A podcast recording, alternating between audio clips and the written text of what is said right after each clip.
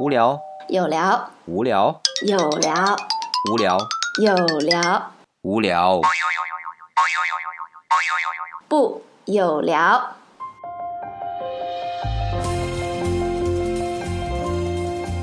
欢迎大家来到我们的有聊，我是李想。我是满丽，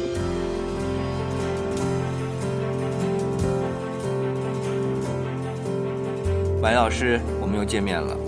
是的，李想，嗯，因为上两期啊，我们大概聊了一下跟中华的文化相关的一些内容啊，就说到我们最根源的、最在我们骨子里的一些东西。那么我们讲到是我们中国人的，但是中国人他还是人嘛，人最骨子里又是什么东西呢？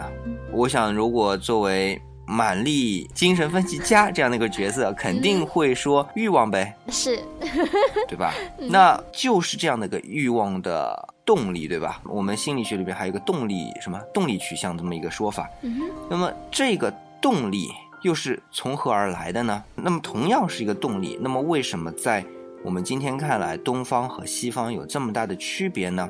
其实，在上一次我们聊的时候啊，也挖过一个坑，就是说，其实，在文化的初始，有很多东西是相同的。那么，刚才我们说的，这后来为什么会慢慢的分化？其中的原因有很多，跟环境啊，跟一些历史机缘巧合是有关。那么究竟怎么有关？我想今天就趁那个春节前啊，那么大家也都比较放松，来聊聊看，是不是能把它给聊出来。啊，我很期待，因为我也特别想了解。怎么说呢？平时啊，说老实话，还真不敢聊这样的话题，因为我怕掉粉呐、老板要小心哦。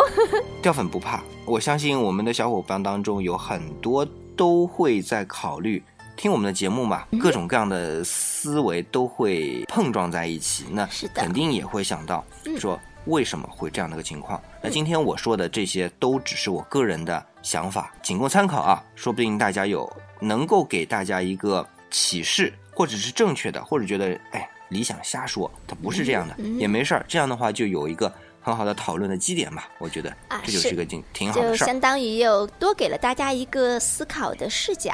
对，既然这么说呢，我们就把时间往前推啊，推到什么时候呢？我先找一个节点吧，公元前八百年。公元前八百年是个什么时间呢？是在西方希腊城邦，我们今天说的希腊这样的一个概念基本形成的时代。差不多，希腊文明持续了将近六百多年啊，从公元前八百年到公元前一百四十六年，好像是，反正一百四十多年吧。到呃伯罗奔尼亚战争结束，然后马其顿王国的亚历山大大帝把它给灭了，嗯那么基本上希腊就算结束了。然后后面呢有一个很短的一个时代啊，就是亚历山大建立的，从马其顿王国变成了瓦马其顿帝国的这么一个阶段。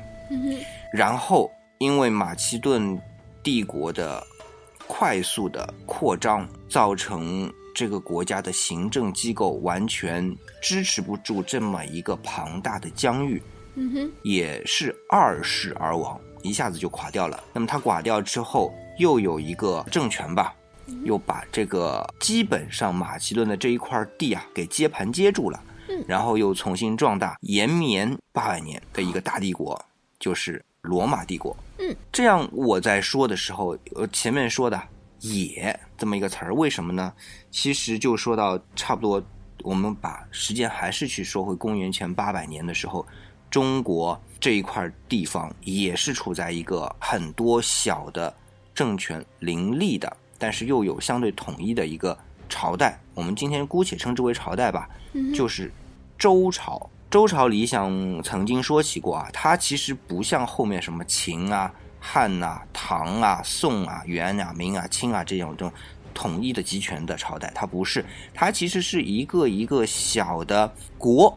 所谓的国就是小小的城郭，然后呢有一个老大，有一个城郭，他的能力特别强，那么就类似像我们武打书里边的那个武林盟主啊，周那个城邦就是一个武林盟主的地位，说你们都听我的，我能力最强，你们不听我的，我就干你，干到你听我为止。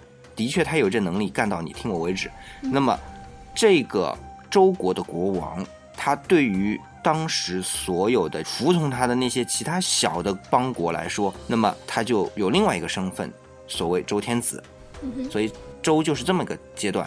那么我们小时候啊读书的时候，一直认为说周朝我们中国啊是一个统一的，然后呢西方希腊哎是一个城邦制的这个地区，对吧？有很多小的那个城邦林立，但其实。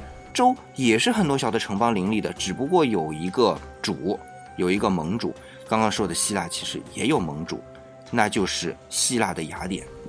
我们很多时候说雅典卫城，那么就是以这样一个城邦作为中心啊，其他很多很多很多的这种小的城邦都归附于它。那么这样的一个有一个统一的价值取向的一个小城邦林立的区域集中在一起，就是我们今天所谓的希腊。其实我们要加一个括号，叫希腊地区，是这样的一个概念。所以为什么我们说右啊？那么到了周，我们都说西周，它把差不多两百四十几年，然后接下来将近五百多年的东周。那么既然是东周的话，我们都知道这个周幽王因为褒姒，对吧？烽火戏诸侯，然后给狄戎给灭了。然后周平王东迁，然后到洛阳就成为东周。东周，然后你都被人家灭了嘛？人家那个郑国帮你重新把你给扶起来，啊，让你重新成为一个天下盟主。但你说你天下盟主，肯定能力就不如人家强了嘛？人家觉得啊，那就是名义上的天下盟主呗。我想听我就听，我不想听你我就不听，对吧？所以就有我们的这种春秋五霸，对吧？然后春秋五霸你当我当，谁厉害就谁当。那么只是呢，假借着周天子这个名义下面。啊，我来当。那么我当霸的时候有一个点啊，就是那我也得给我的臣民造福，对吧？那我就多并点地方了。我能力强吧，我把这个打打，那个打打，所以打到最后剩下什么？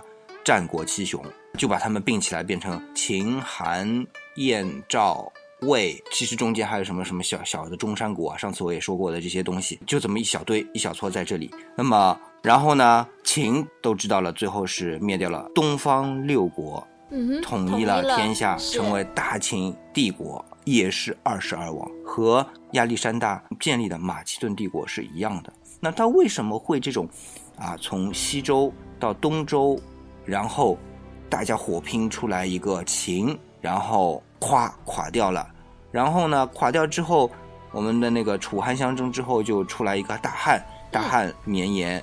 四百年中间两百年的时候被王莽啪横切一刀啊，这个不去说他。呃，马其顿帝国咵一下扩大，啪也散了，然后罗马接盘接住，又是绵延八百年啊？为什么呢？就是因为其实是一种制度向另外一种制度变化，原来是一种邦联的制度，就一个一个小的城邦、小的邦国联合在一起，有一个老大说了算的这样的状态，变成了什么呢？变成了。一个人说了独算这样的一个状态，就是这种制度一下子变化、快速的扩张的情况下面，制度跟不上就垮掉了呀。马其顿帝国是这样的，秦国也是这样的。其实我们再往后看看啊，从秦国之后的汉，汉是郡县制，对吧？然后呢，它是半封半郡县，对不对？我们都知道，其实在汉朝的时候还封很多王的，对不对？然后呢，这个状态一直不好，然后垮垮掉了。然后既然散了嘛，那个刘秀就是东汉的这个开国皇帝，又重新把西汉那套东西再搬出来用一次，结果又是两百年还不行，噗又垮掉了。然后就开始 那个一通乱打。那最后到了什么？隋唐。那隋也是很短的时间就到唐了。为什么呢？也是这种这个九品中正制尝试的过程当中，哎，它转型成。呃，一个要形成一个官僚制度来管理这个国家，那么这个官僚制度，它在隋朝的时候还不稳定，嗯哼，他尝试一下没成功就垮了，然后由唐接手之后，再把它重新修修补补弄弄，哎，把它弄好了像个样子的就起来了。这就是为什么每次到制度转变的时候，这个朝代都特别短的原因在这里。包括我们说的民国也是这个样子啊，共和制。哎，刚刚李想提到了一个制度，我没听错吧？而且刚刚李想提到说，很多个朝代和国家到最后的一个最大的危机，就是因为它的制度没有办法适应。它整个国家的发展了。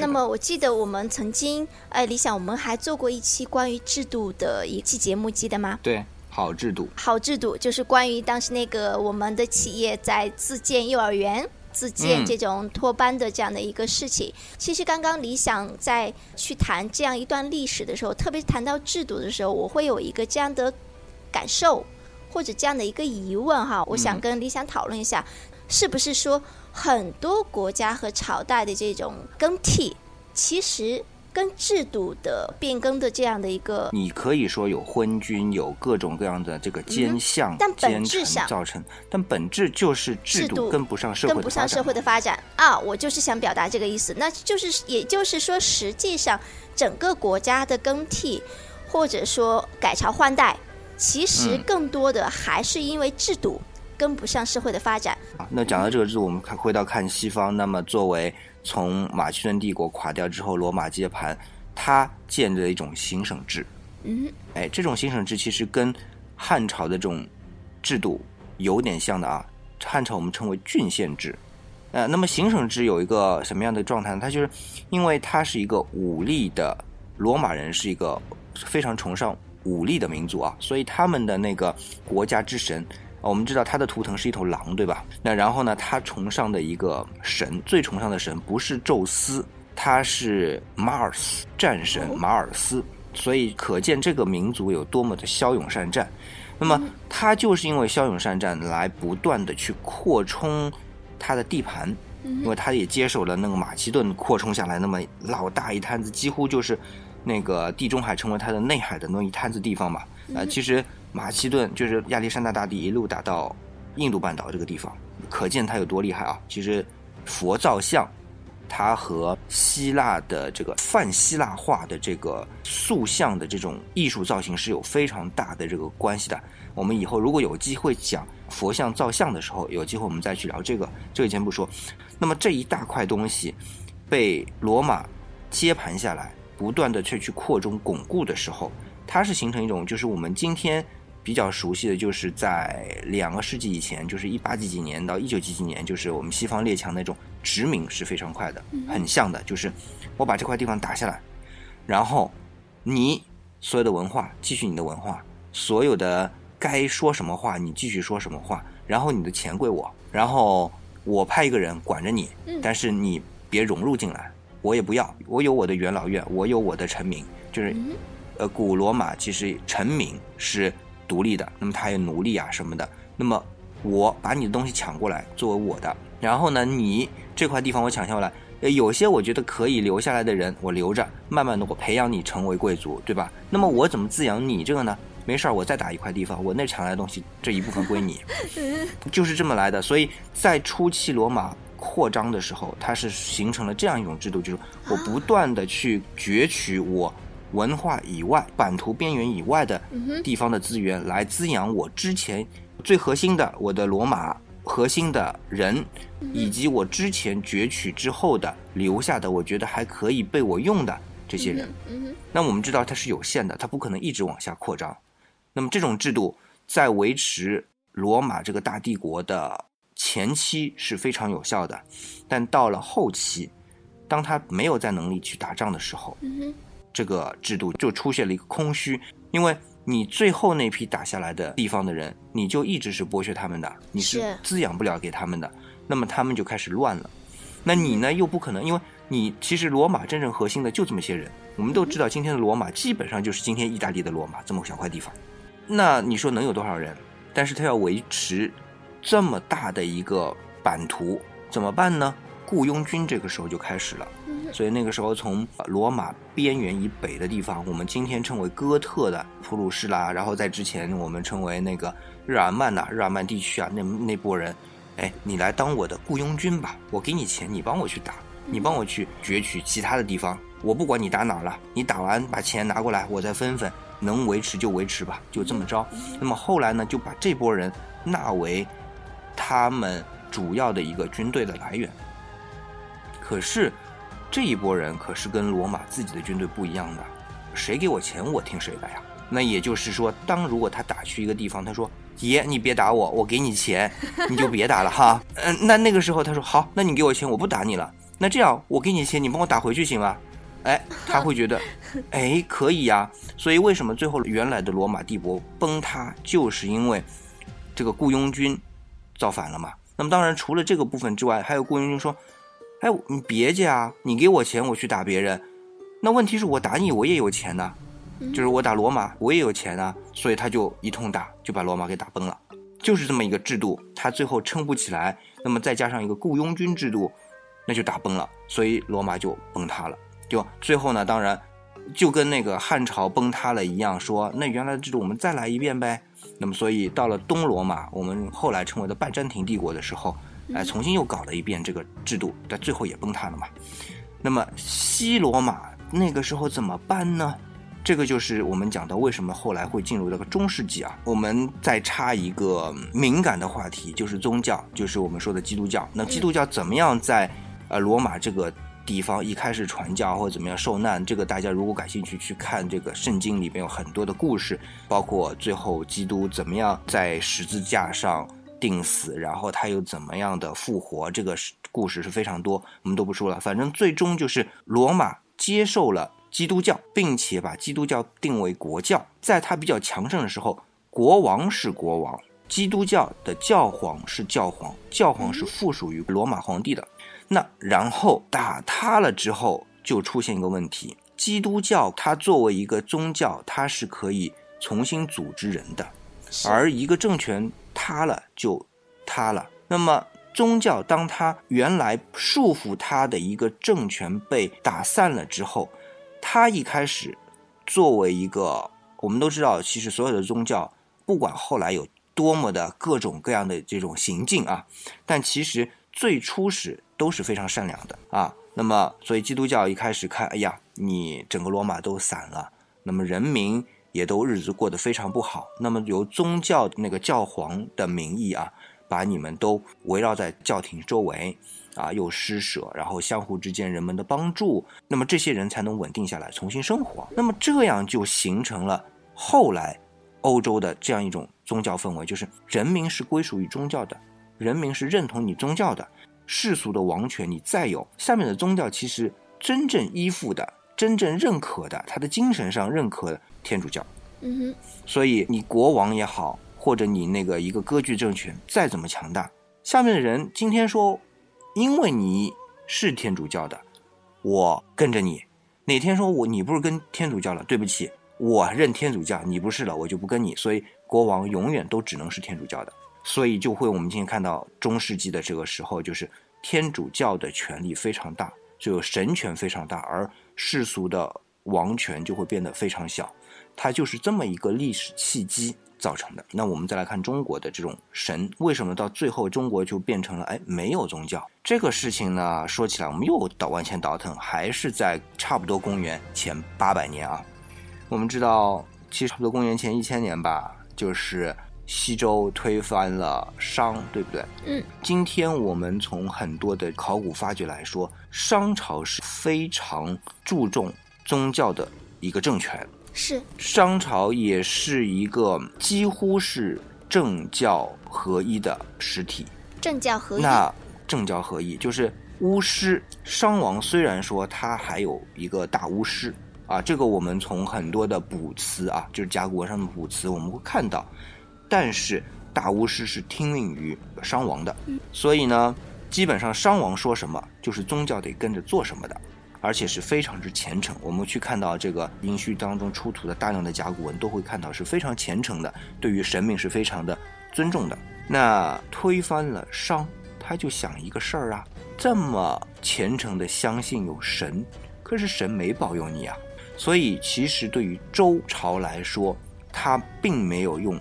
神这样一种工具来统人民、统治土地，他用了什么井田制？他创造了什么礼乐制度？是他靠这个来，因为他审视过了，发现神不管用啊！我推翻你，就是因为你信神，我没有你那么相信。结果你那么相信的，你没搞定，我搞定了呀！我搞定了，那我干嘛还相信那一套呢？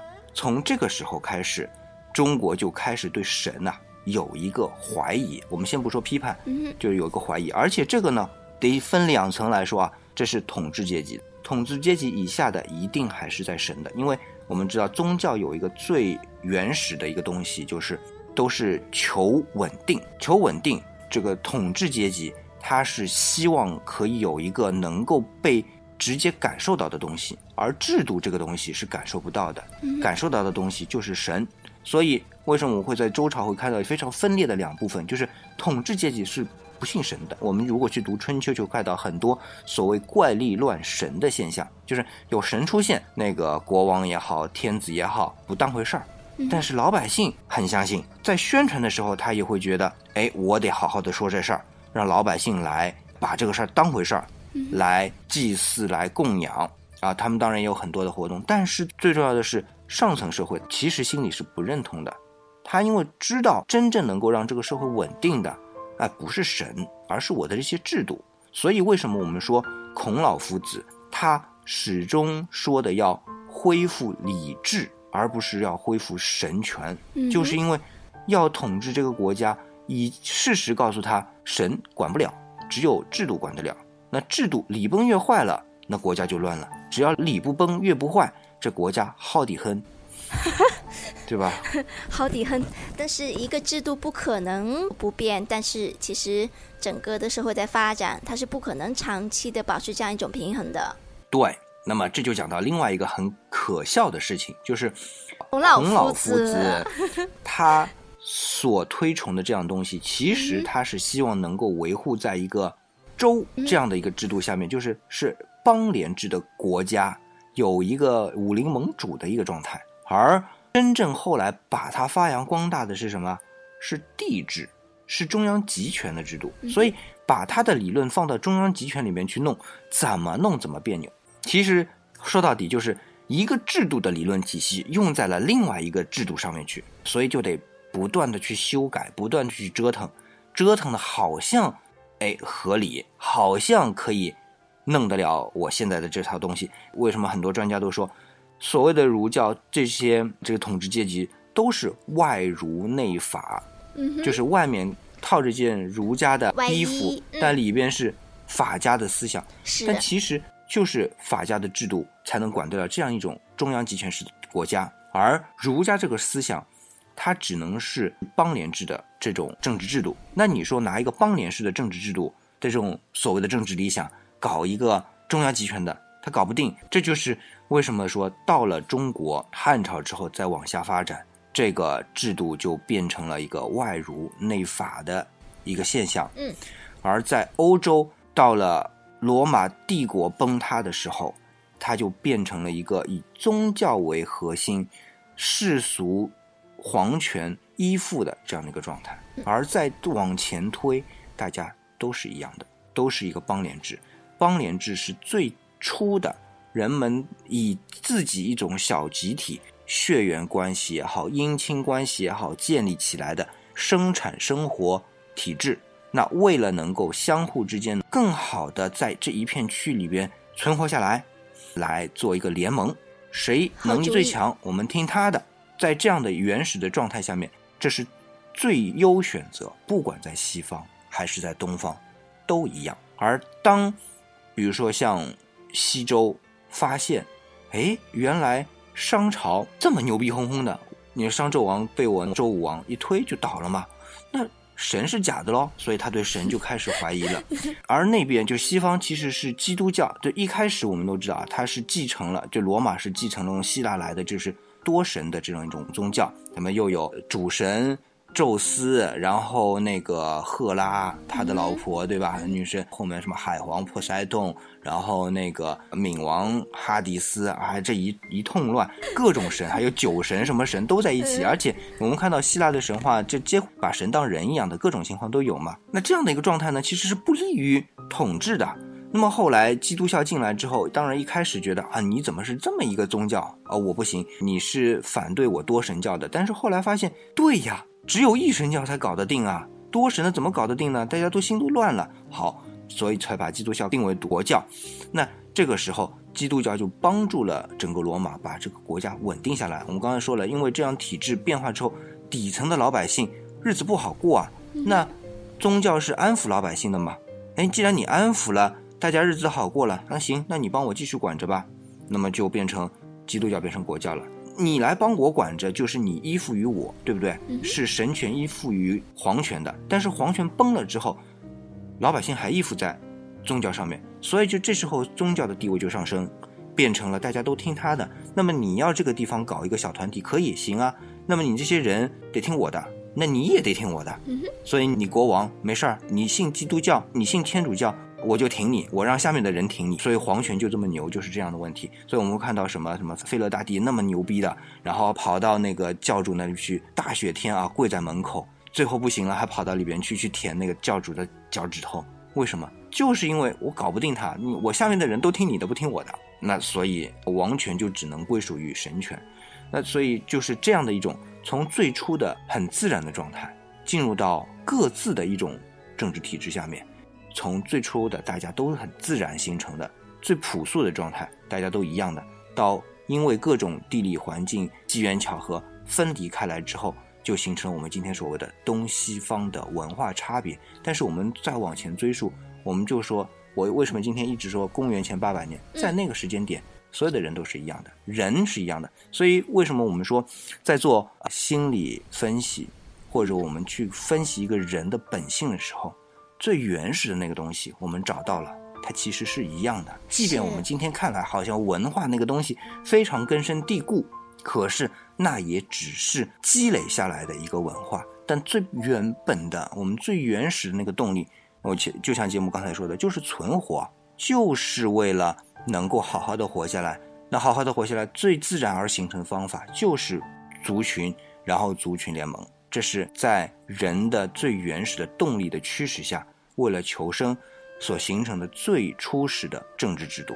所以，我们今天不用说东方人怎么样，西方人怎么样，其实我们都是人最原始的东西，都是一样的，都没有区别。我们今天所有的文化，所有的政治制度的区别，只是那后面这两千年各种各样的机缘巧合而造成的东西。但别忘了，只有两千年。人两百万年的历史上面，两千年昙花一现。前面两百万年，我们都是一种生活状态，都是一个想法，那就是活下来。这就是我觉得今天我想尝试的去说的那一个东西，就是不要去管那么多的意识形态，不要去管那么多的宗教文化的东西。说到底，活下来最本质东西 就是那个字儿，活。嗯，活下来。为了活，我们什么事儿都能干。虽然说的有点颠覆啊，我们要活下来，还要好好的活下来。基本上没有给马林老师太多的话说，他一个人嘚吧嘚就把这个东西给讲掉了。我觉得今天也长见识了，把这公元前八百年的事儿总算是搞清楚了。